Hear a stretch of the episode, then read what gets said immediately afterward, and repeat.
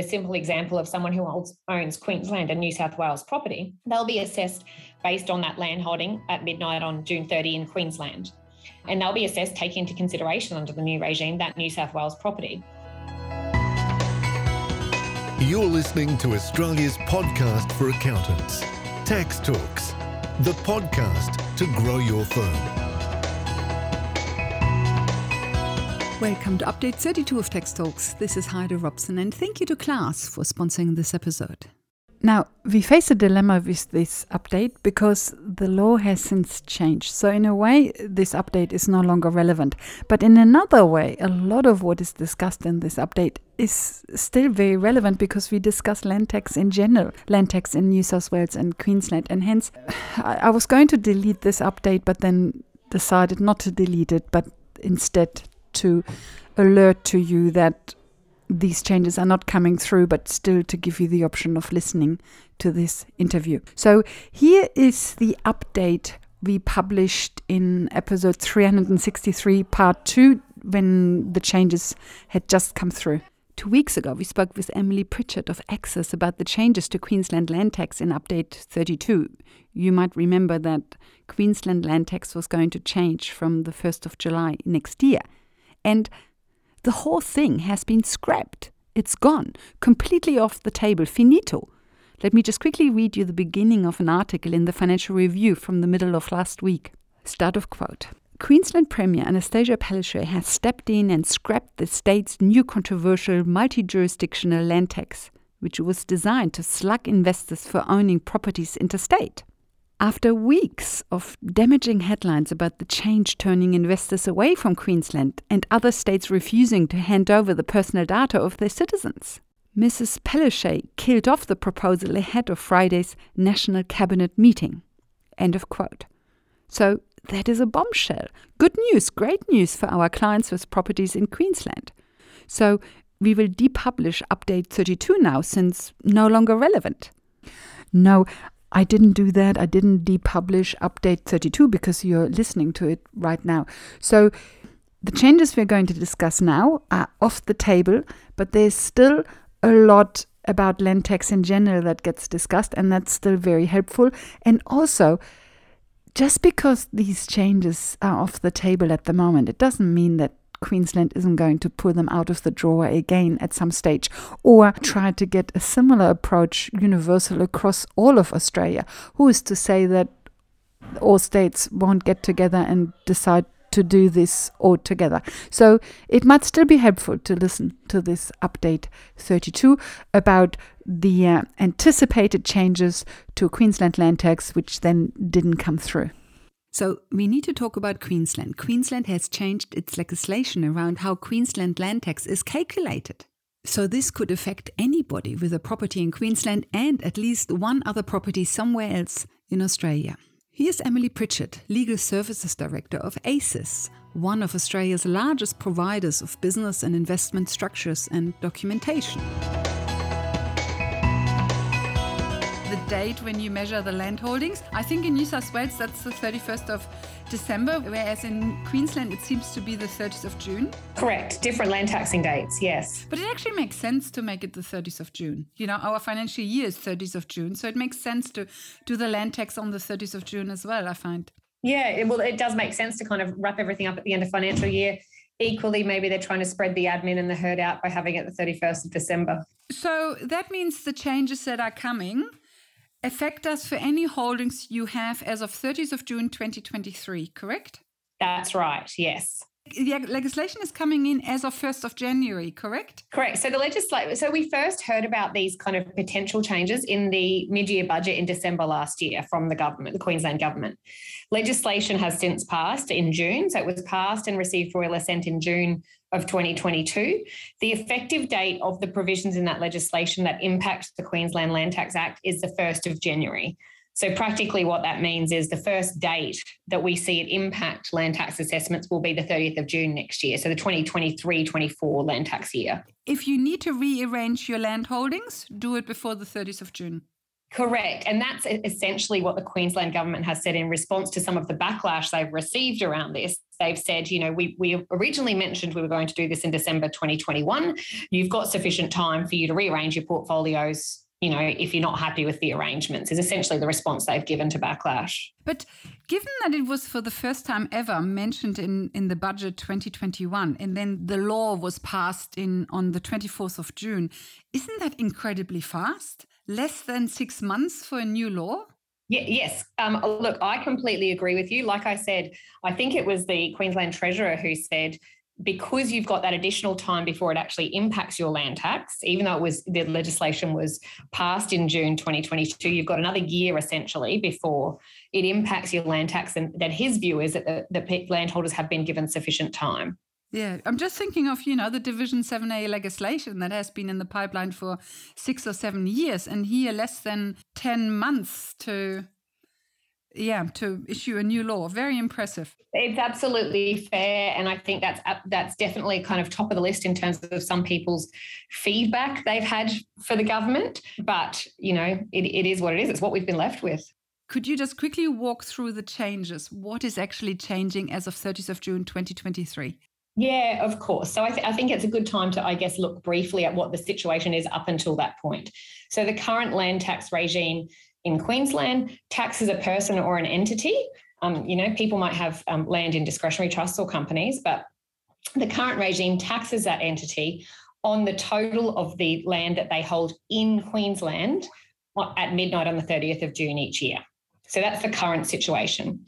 What this new legislation has effectively done is said that an, any entity that owns property or land in Queensland will be assessed, you know, similarly on at midnight on the 30th of June each year. But instead of just looking at the property that they own in Queensland when assessing their land tax liability, we're actually going to look at all of the property they own across the nation. So any Queensland entity, the Queensland Revenue Office is going to start looking at total value of the land they hold in Queensland, in addition to the total value of the land that they hold in every other state or jurisdiction in the country. Two very basic questions. First off, can you just give me a rough amount of what the threshold is for land tax? Yes. So in Queensland, currently, an individual enjoys a land tax free threshold of $600,000. A company, trust, or absentee landholder has a threshold of $350,000. And is there tracing? So if I owned five properties, but I put them into different, you know, I put one into an SMSF, one into a company, one to myself, one to my daughter who is under 18, is there tracing of properties like that? There is, but I would say not to the extent that there is maybe in New South Wales and Victoria.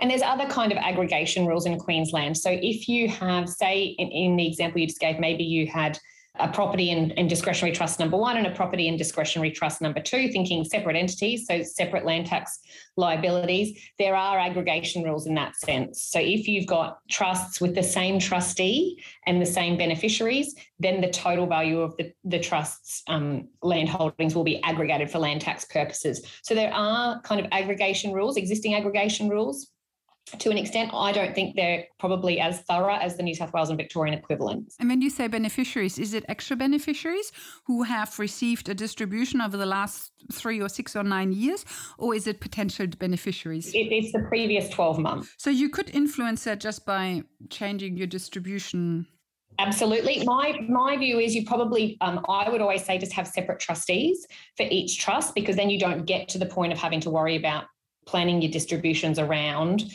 um, potential aggregation issues.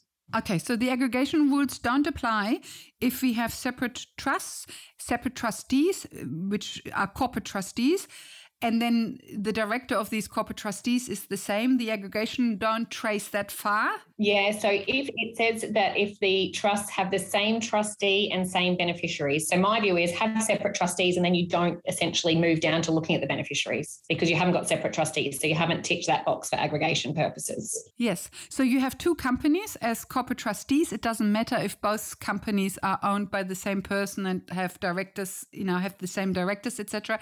That doesn't matter as long as they are two different companies who are the corporate trustees of these two different trusts, correct? Yes. Okay. So that makes it very simple. So that means you can basically put a property into an SMSF and then into two or three different discretionary trusts. and you get a six hundred thousand dollar threshold in each. No, so a trust will only get three hundred fifty thousand. An ah, individual. Oh yeah, yeah, three hundred and fifty. That's right. Arguably, structured correctly, you could access the three hundred fifty thousand dollar land tax free threshold multiple times with correct structuring. Yes. Uh, minors could also hold land tax and would also receive the six hundred thousand dollar threshold. Correct. Potentially, I'm not sure what other implications there might be by having minors hold the land. If I'm honest, in Queensland, so you'd have to look at that. But that's so that's potentially the case, um, and I'm not sure off the top of my head what other implications there might be there. The only disadvantage would be that the minor then would probably pay penalty rates on the income. But if the income is minor and you're basically just looking at a long-term capital gain, which you will realize when the uh, child is 18 or older, then 18. Mm. yeah, then it's not necessarily a disadvantage. Okay, good, perfect. So that's the situation at the moment. You let's assume it's an individual. They have one property in Queensland, which is five hundred thousand dollars worth, and then let's say they have 10 properties elsewhere in the country, which are 5 million worth. So at the moment, they don't pay any land tax because they are under the threshold of 600,000. And then as of um, 30th of June, they will still only pay land tax on that Queensland property because, of course, the Queensland government only has jurisdiction over the Queensland property, but their threshold will be gone. And I assume they will also receive higher tax rates, correct? That's exactly right. So, so um, you know, under the current regime, no tax payable because the value of the Queensland land is under the land tax free threshold. Under the new regime, what's going to happen is the Queensland Revenue Office will look at the total taxable land in Queensland and the statutory value of all of those other pieces of land. What did you say? Totaling 5 million?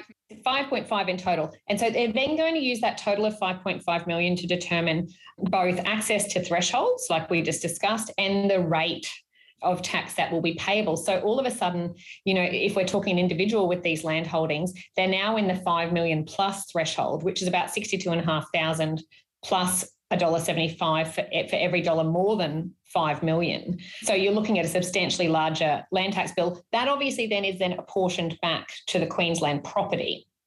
So if I can give you maybe maybe a simpler example, I'm trying to uh, think of one. Let let's say an individual's got property of half a million dollars in Queensland and a million dollars in New South Wales. So just the two properties.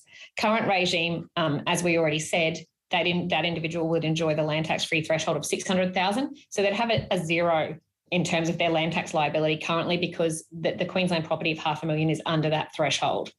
Under the new regime, which takes into consideration the million dollar property in New South Wales, they've all of a sudden got $1.5 million worth of property that's being going to be considered by the Queensland Revenue Office.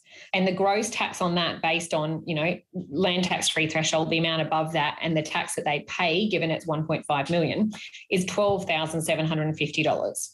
What they then do is say, well, the $500,000 Queensland property is essentially a third of the total value being 1.5 million. So a third of that $12,750 is payable in Queensland, which is 4,250. So they do apportion it back, but the net result is the, the person with no change, there's been no acquisitions, no disposals in those two scenarios. They've got the same land holdings with the same values, and they've gone from a zero to a zero dollar land tax liability in Queensland to, a, to an over $4,000 land tax liability in Queensland because they also own property in New South Wales. And that, that is $4,000 they didn't have to pay before, you know? Exactly. You know, I you, you can't help but think, you know, will these additional costs be passed on by landlords? In, in with the of the, you know, the rate of the current markets, you know, whilst you wouldn't want to see renters kind of have to foot for foot the bill for this, I think a lot of landlords are probably stretched themselves and won't have much choice but to pass on the costs of this in an environment where we're already kind of got affordability issues and supply issues, you've got to wonder what the impact of this might be. Question Main residence. In all of this, main residence is completely out of the picture, correct? Whether the main residence is in Queensland or whether the main residence is in Victoria or, or New South Wales doesn't matter at all. It's out of the picture, correct? That's right. The principal place of residence exemption applies. What's interesting, though, now we're talking about exemptions, is the exemptions that might exist, even though we're looking at a combination of Queensland and other jurisdiction property, the exemptions that might exist are essentially, I understand, based on the Queensland exemptions. So um, I think one of um, the examples I came across when I was reading the financial review was that there is a childcare exemption in New South Wales. There isn't an equivalent in Queensland. So potentially, if someone who owns, you know, childcare land in New South Wales as well as well as land in Queensland, they could be assessed in Queensland, taking into account that total value without the benefit of the exemption in Queensland, even though an equivalent applies in New South Wales. So if this 1 million property that in your example, for example, was in New South Wales and was a childcare uh, place, hence they wouldn't pay land tax in New South Wales either, it would mean they would still now start paying land tax in Queensland because the childcare exemption doesn't apply to Queensland. Yeah, that's my current understanding. That said, I did have a look um, at some of the commentary um, in preparation for our chat today, and I was on the Queensland Revenue Office website, and they have indicated that they need to provide further guidance in relation to the exemptions around this. Unfortunately, it said further guidance will be available after one uh, after 1 July 2023. So that doesn't necessarily help us at this point, but I think they do appreciate that further guidance might be required in that respect. The main thing that surprises me that it is so easy to avoid or uh, that it is so easy to claim land tax several times by just putting it into different structures. That's the main thing that surprises me. So there's increased, obviously, setup costs, maintenance costs, administrative costs, and things, I guess, that need to be considered. But yes, I think this is definitely an argument for separate entities for every property purchase going forward. But the land tax is per property. So you couldn't reduce the land tax even further by having two or three trusts, for example, owning one property, correct? Um, I have seen structures in Queensland where it might be a partnership of trusts own a property with the idea that they would then access multiple land tax free thresholds. Oh, really? Is that possible? Because I have a feeling that's not possible in New South Wales because in, I think in New South Wales it's per property. Okay, there you go. No, I understand because in Queensland, at least in Queensland, I know we look at, you know, obviously it's the land, the type of land, the type of owner and all of those things then you know in culmination start to look at things like you know what thresholds are available what rates of tax are payable um, and i certainly have seen structures where multiple trusts in partnership have purchased property i haven't personally done it myself but i, I do know it's, it is done and the main reason for that was to, uh, to access the, uh, I mean, not necessarily the main reason, but one of the reasons was to access several land tax thresholds. Yes. Okay. Oh, okay. I think the practical implications of this is that you need to tell the Revenue Office of Queensland, I think reasonably quickly after the 30th of June, that you do have multiple properties. And I think it's a self assessment, and I think there are substantial penalties if you don't do it. That's right. Yeah. So, I, and I think that's a really important um, piece of information beyond the technical information here to get out to people more broadly, because I do worry, especially if you have someone who, for example, owns, you know, the majority of their property in Victoria, but has an investment property maybe on the Sunshine Coast, to make them aware of this obligation. The obligation is on the landholder to report to the Queensland Revenue Office any interstate land holdings they have. Now, there's a few different dates as to when that might be payable, but essentially it's by the 31st of October next year. So if you receive an assessment prior to that, you need to advise Queensland Revenue Office within 30 days of receiving the assessment. If not, then it has to be before the 31st of October. So it's absolutely an obligation on the landholder in Queensland to advise revenue of interstate land holdings and to advise them of the value of those land holdings in addition to any changes in that value. So even if you fulfill the obligation in October next year, if you subsequently become aware that your interstate property has increased in value based on potentially the valuation that comes with your land tax assessment, say in New South Wales, then that obligation is ongoing to then um, log back into the Queensland Revenue Office's website and advise them in that change in, in value of your interstate property. So it's quite onerous on the landholder. And I do believe there's sufficient penalties involved, I think around $15,000 that said, given the nature of the changes and the obligations and some of the feedback that I've seen circulating in commentary, I'd like to see, you know, and, and I would assume that Queensland Revenue Office would take a, a, fairly educational approach, let's say, in terms of leniency initially. But I think it's really important that landholders appreciate that onus is on them to self report. You made an interesting comment in your article where you said there was something that changed in Queensland and then all the other states picked up on the um, change. And so there's a, there is a suspicion that this will trickle through to the other states. Yes, I think so. Um, I think what I was talking about was the foreign persons surcharges for land tax and duty initially came in, I think, and I'm going off the top of my head here, I think it was in Victoria, first of all, in 2016. But what we saw once it was implemented is each state then you know, in a slow trickle, adopt similar provisions. And what I suspect we might see, certainly if any of the challenges around this new legislation aren't successful, what I think we will see um, is other states potentially consider this approach themselves. The Queensland government originally referred to this change as closing a loophole. So my my view would be that you can bet your bottom dollar if another state thinks they can close a similar loophole and raise additional revenue, they'll certainly be having a look at it themselves. That then makes those scenarios we talked about potentially even worse. So you know the person who's got the um, Queensland and New South Wales property who's paying $4,000 more um, in Queensland could arguably be paying substantially more in New South Wales as well. So it's a, it's a double hit, you know, or, or, potentially more than a double hit, depending on how many jurisdictions land is held in. You know, before that, I think. I think other jurisdictions will likely wait and see how it plays out in Queensland first. South Australian, uh, I think it was a parliamentarian down there, has indicated they have no intention of following Queensland's lead in this respect, but I haven't seen any other indication from other states whether they would follow or not. The only other thing I have seen is that I believe it was um, in New South Wales. Um, the finance minister, I think it was down there, was seeking some advice um, as to the constitutional validity of these changes, especially if there was a request from the Queensland government for other state-based bodies to share, start to share some of this information. So maybe we'll see what the outcome of that, you know, constitutional validity question is. Maybe we'll see if anyone's prepared off the back of their initial assessments to to to put in objections. But certainly, I think once the dust settles, um, if Queensland continue on with this, I think other states might might also follow, like they did with foreign person surcharges.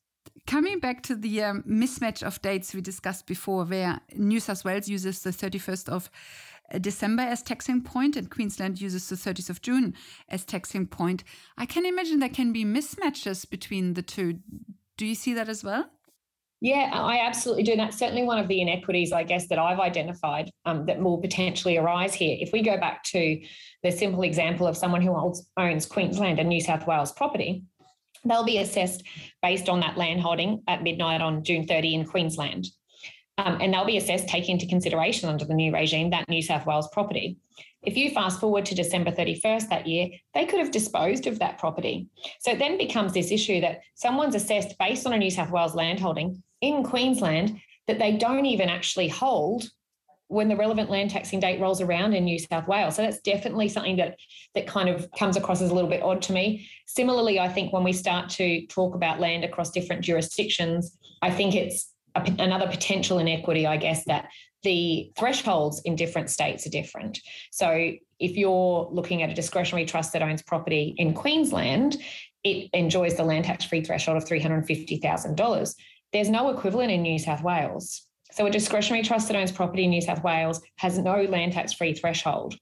So I think all of these things are going to play into looking at some of the scenarios we see play out under the new regime. I've seen a few articles that have, you know, spoken to landholders and talked about the implications that they're going to see, and they're substantial. A different question.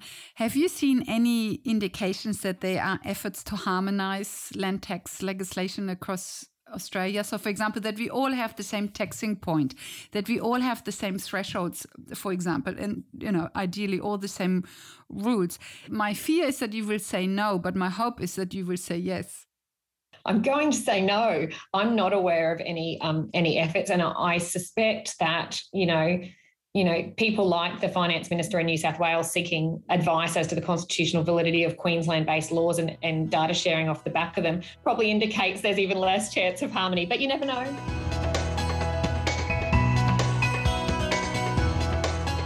Welcome back.